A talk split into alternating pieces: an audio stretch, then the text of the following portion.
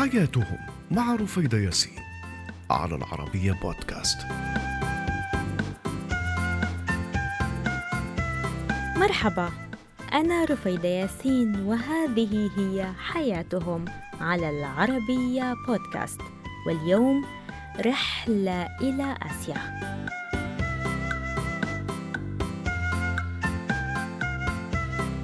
هنتعرف سويا على شعب بتقيون شعب خجول بيخشى الغرباء وبيفضل الاختفاء في الغابة على حياة المدن. مجموعة بتقيون منقسمة لمجموعات كبيرة بين الفلبين وأندونيسيا.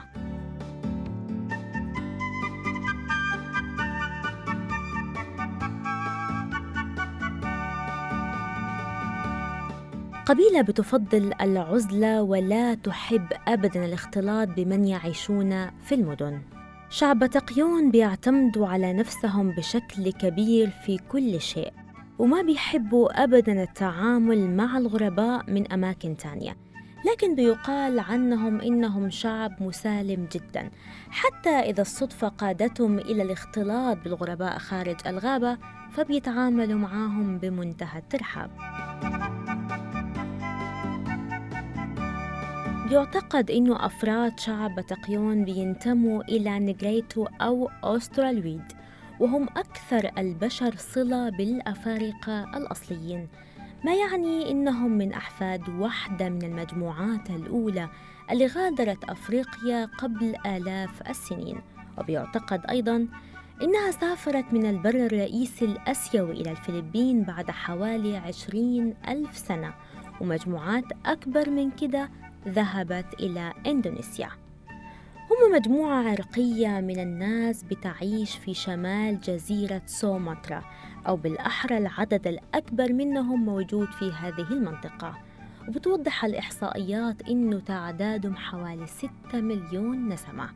وبيتكلموا اللغة الأسترونيزية.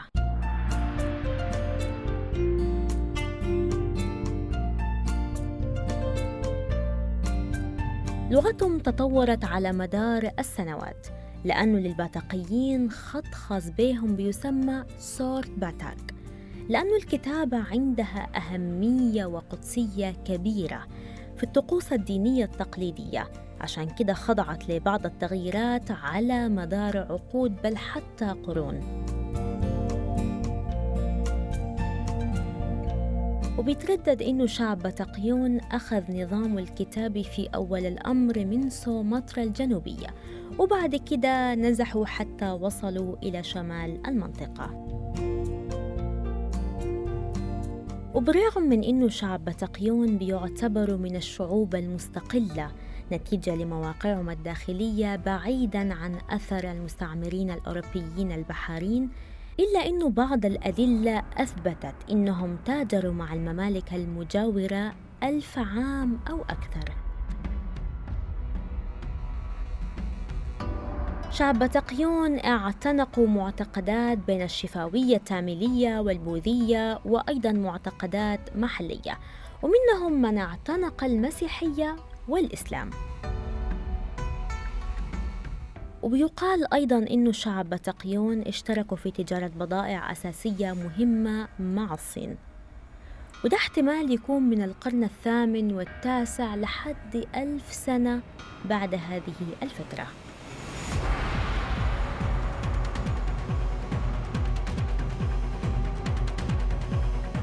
شعب بتقيون مشهورين بأنهم أقوياء البنية لأنهم كانوا بيحملوا البضائع على ظهورهم وبيمشوا بيها مسافات طويلة جدا لبيعها عند المعابر.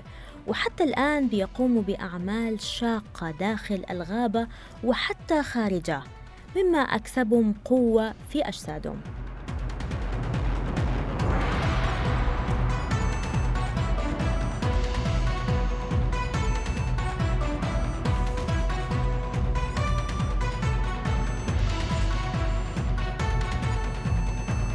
طبيعة حياة شعب بتقيون المنعزلة خلتهم يعتمدوا على نفسهم بشكل تام وبيعتمدوا في حياتهم على الصيد والزراعة.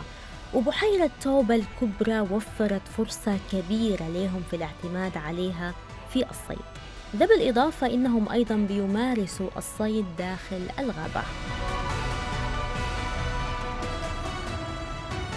الغابة بالنسبة لهذا الشعب هي البيت الكبير. بيعتمدوا أيضا على الحطب في التدفئة وفي صنع بيوتهم الخاصة.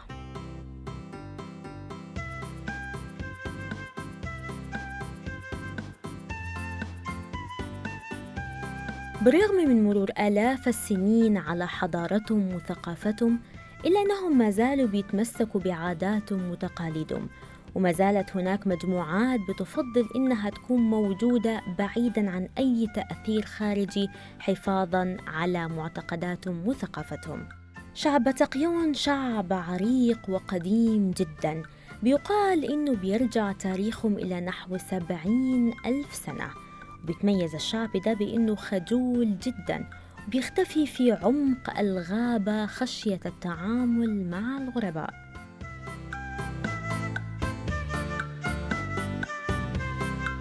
المرأة عندها دور فعال جدا عند شعب بتقيون ما بتقتصر فقط على الطبخ وتربية الأطفال بل بتشارك الرجل في العمل القاسي والصعب داخل الغابة تقطيع الأشجار وبناء البيوت وأيضا ممارسة الصيد والزراعة. حياة شعب بتقيون يمكن تكون قاسية وصعبة لكل من يعيش خارج هذا العالم الخاص بهم. ورغم صعوبة هذه الحياة وانعزالها إلا إنها الحياة المثلى اللي ما بيرغبوا أبدا في تغييره ولا الخروج عن نمطهم الطبيعي اللي اعتادوا عليه على مدار قرون وتوارثوه أبا عن جد ببساطة لأن هذه هي حياتهم.